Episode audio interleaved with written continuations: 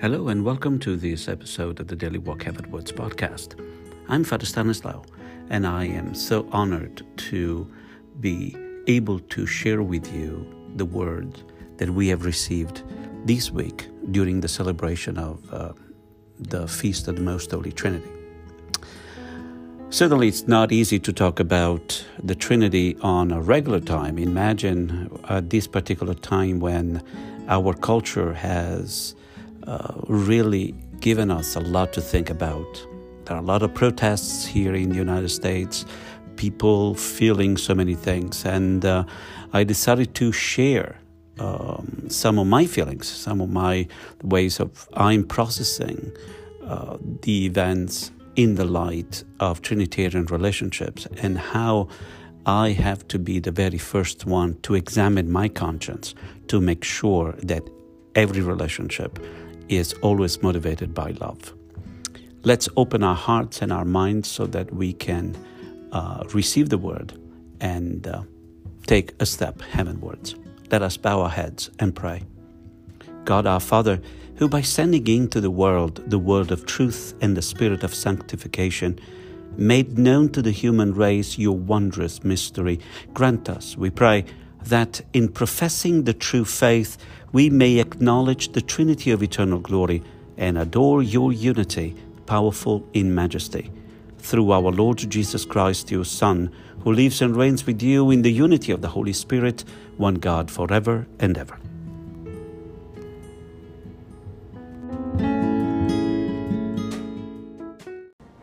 The Lord be with you.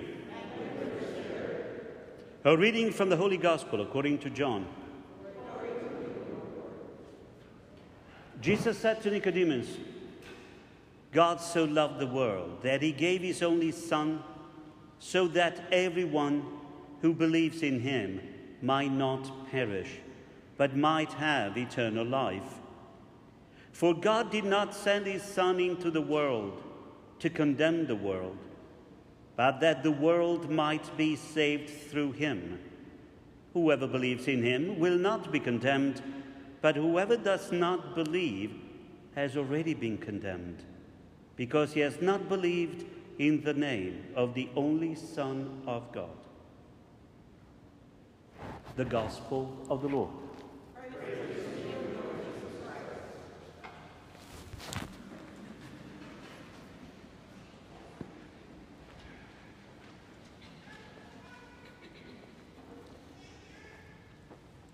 Today is such a beautiful and special Sunday,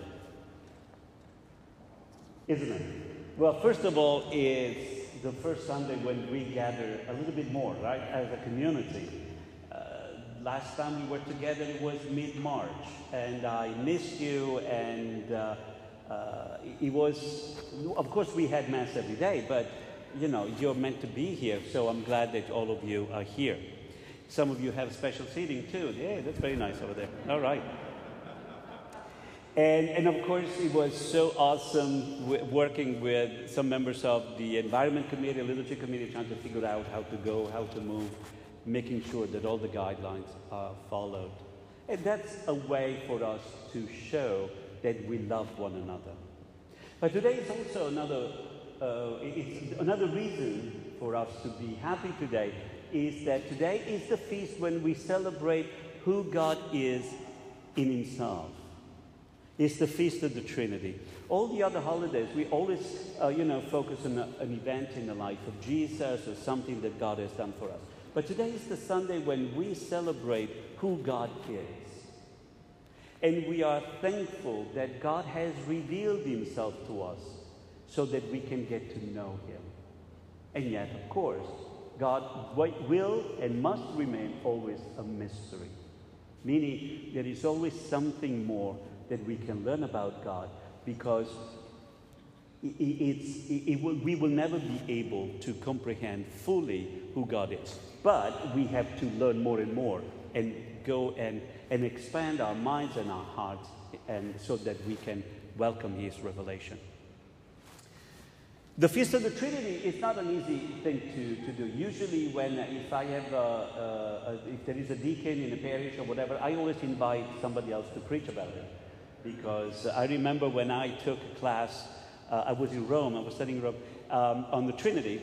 Uh, the professor uh, told us at the very beginning that uh, this is a class on the Trinity. By the time at the end of the semester, you will not have understood a thing about the Trinity. And we were like, what? Is this going to be on the, on the exam? You know? And then at the end of class, he was trying to be funny. He said, I told you. But in the sense, we had to pass the exam anyway. But, uh, and there is so much to learn about the Trinity. The Catechism of the Catholic Church tells us that the Christian life rests on the Trinity. We cannot be Christians without the Trinity, without our belief in the Trinity, that Father, Son, and Holy Spirit are three persons in one Godhead. Yet, uh, a major theologian uh, said something very, very important. He said, Should the church one day decide that we no longer believe in the Trinity? It's not going to happen, but he was working hypothetically. He said, The vast majority of people will not miss this concept. Why? Because I think we, whenever we talk about the Trinity, we always think of something theological, something that we have put on a shelf, something that is difficult, um, something that doesn't make sense. One plus one plus one, it's still one. Like, what? Um, you know, we, we have difficulties, and therefore we kind of put it aside. Certainly, we do the sign of the cross. We say in the name of the Father, the Son, the Holy Spirit. We want to be baptized in the name of the Father, the Son, and the Holy Spirit. And yet, the church tells us that we cannot be who we are without basing ourselves, without grounding ourselves on this concept, on the Trinity, on who God is in Himself Father, Son, Spirit. Certainly didn't help the fact that Christian imagination, Christian artists always depicted the Holy Spirit as the bird. So it's like the old man with the beard, the young man with the beard, and the bird. So that doesn't either. But we have to understand that when we enter into this mystery, when we try to figure out, and we can do that, and interestingly, we get this holiday on the Sunday after Pentecost. Meaning that after having meditated on the mystery and uh, the effect of the resurrection, and after celebrating the reception of the Holy Spirit, we are now equipped to look up and ask God, trying to figure out who God is. The best part of all things is the fact that the Word, the, the, the, the Scriptures, when they present God, they make us understand that God is a Trinity because He is first and foremost love. Scripture tells us today we get this passage. Very famous, right? Have you seen the guy on uh, football uh, field, know, John 3.16, that's what we read. John, uh, John, God so loved the world that he gave his only son so that all of us can be saved. Now look at this. This is a revolutionary. Christianity made explicit something that is implicit in other religion, but we have it in explicit way. God is love. It's written in the book. So we don't have to figure out if God loves us or doesn't love us. We don't have to figure out if we have to do something to love Him or not. We know God is love. And which means not only that He does the loving, that He is worthy of receiving love because He's lovable, but He is love. And it is in this concept that we have to find the beginning and the end of our understanding of who God is, knowing that this belief must impact our life. We cannot think that the Trinity is just something that we study, it's part of our lives. So, how do we understand God? How do we enter into this mystery? Let's understand that God is a trinity of persons, but these persons are in relationship with each other. And God relates to us as a father, calling us his children. Can you hear? These are all words of relationship. And scriptures today invite us to contemplate this that God is not a concept that we believe with our mind, it's someone that we can experience in our lives. We can experience God and His love for us in our relationships. Why? God made us in His image. So there is something about God that is reflected in us. And therefore, we are truly Christian when we relate to ourselves, to God, and to one another in a Trinitarian way. Do you remember what Jesus said? Said, By this they will recognize you as my disciples if you love one another. If you enter into relationships that are like God's. God relates to us in a loving way. We relate to ourselves and to each other in loving way. I cannot read your lips, so you have to be slightly louder. Okay. Only in this way, in the way we relate to one another, we can experience God. We can understand God with the books, but experiencing God is in our relationships. What does that mean? Now, is that theologian correct? Saying that whether we believe in the Trinity, whether we let God impact our lives and our relationships, change us or not? Do our lives really rest on the fact that God is love?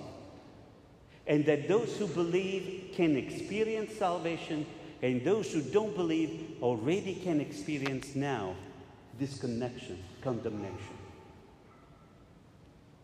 How does this belief in the Trinity impact and informs and makes us react properly as we are looking at what's happening in this country? Do we have something to say to the world by the fact that we believe in the Trinity? Guess what? I think we can. And it's not easy, and I struggle. Most especially, I'm struggling trying to figure out how to commun- communicate to you what comes from Scripture, what comes from the teaching of the church. Because, again, we are all reacting to what we are seeing in a very different way. But does the fact that we believe in the Trinity should make us react differently? We wonder. So I'm sharing with you what I've been going through. And as I'm going through, as I've witnessed all this unrest in this country, not long ago, we, I saw people uh, protesting, um, saying that the guidelines and the norms of protection and common health and all the things were too much. And some people have perceived these regulations, these, um, all these guidelines, to be oppressive. Okay, I got it. I, am not understanding it. Not understanding it. Why? Because I was reflecting on my experience. As I go to Wawa and I have to get out of the car in order to get my latte or whatever, no, I don't get a latte, but that's okay. Um, I have to put on the mask. That's not oppressive. It's not oppression. What is it? It's inconvenience. Right? They're inconvenient what to do the mass, the thing, when we come to church, you know, it's inconvenience. We, we're going to receive communion, we have to do the step, take it up. It's inconvenience. It's not oppressive. I do not perceive it as oppression. Why? Because the word oppression refers to something that put pressures on. And the mass doesn't. It's inconvenient. Then I was thinking, well, what is oppression then? Well, oppression is something that can be systematic, can be political, can be religious, it can be whatever, that puts pressure onto someone and put, puts, push him down. And of course, the daunting, haunting image that comes to mind every time I hear the word oppression is what? That knee on someone's head. That is oppression physically, there is a pressure there. So if I confuse inconvenience with oppression, I might confuse also oppression for inconvenience. What do I mean by that? I said, Well, it seems that now we, we, we keep hearing Black Lives Matter, and we are saying, But all lives matter. Isn't it Jesus said, All lives matter? Yes, that's true.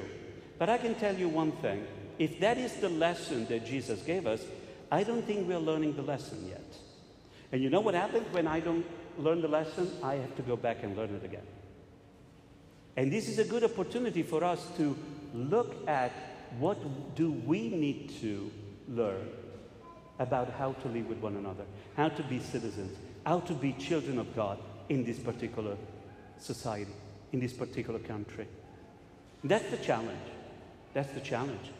Because sometimes I say, when I say all lives matter, I might say it because I want to quiet down the noise that I hear about people complaining that there is prejudice in this country.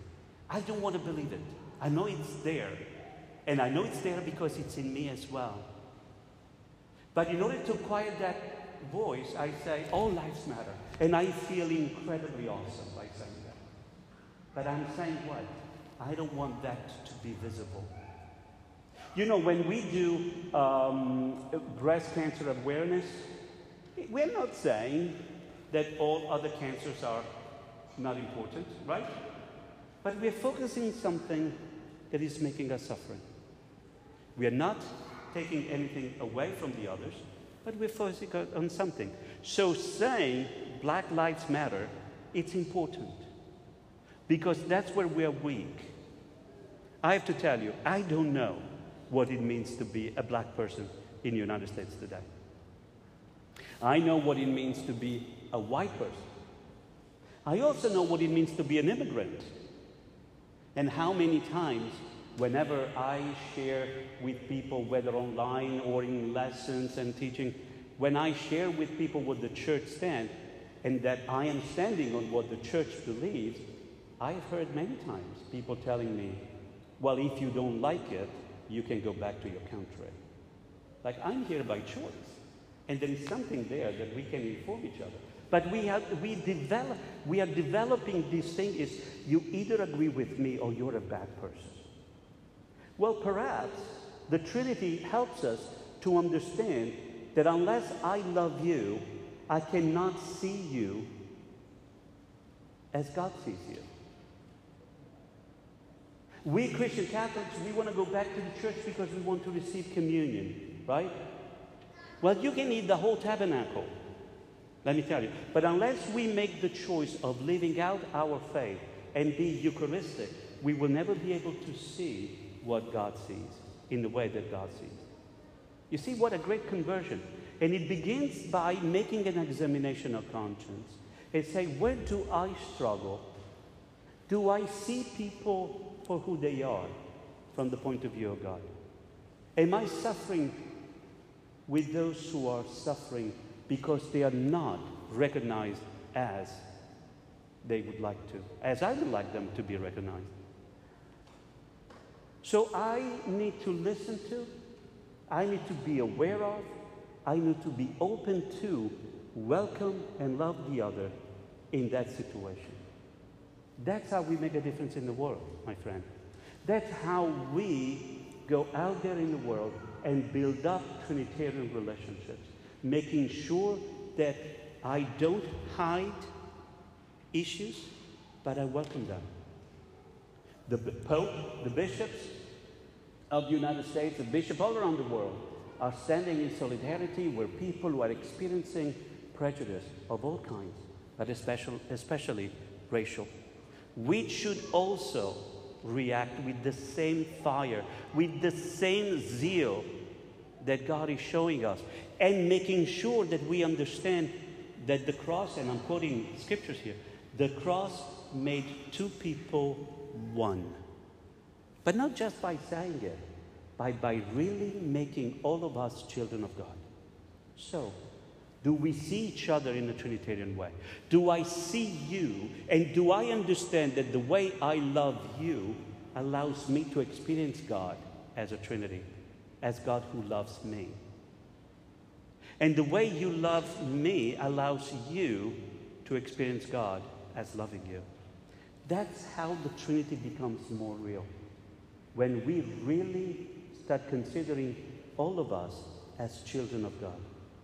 We may do it in our minds, but deep inside we may, may, may believe some restrictions may apply. But that's not who we are. When He paid the price, He paid the price. We must behave in that way. As we continue to pray, we want to thank the Lord that He has revealed Himself to us as a Father who loves us immensely. And He wants us now to make choices of love so that we can recognize Him as love. Love that is very diverse. The three persons on the Trinity very diverse. We are very diverse. And we have to be one as He is one. And we want to continue to bring this good news out in the world by being those people who also make actions, take actions of unity, of building bridges out of love. Because only this way, our faith in the Trinity will be credible, and only this way, we will be able to witness to all people that indeed God so loved the world that He gave His only Son so that all of us, calling Him Father, can discover ourselves to be all children of God.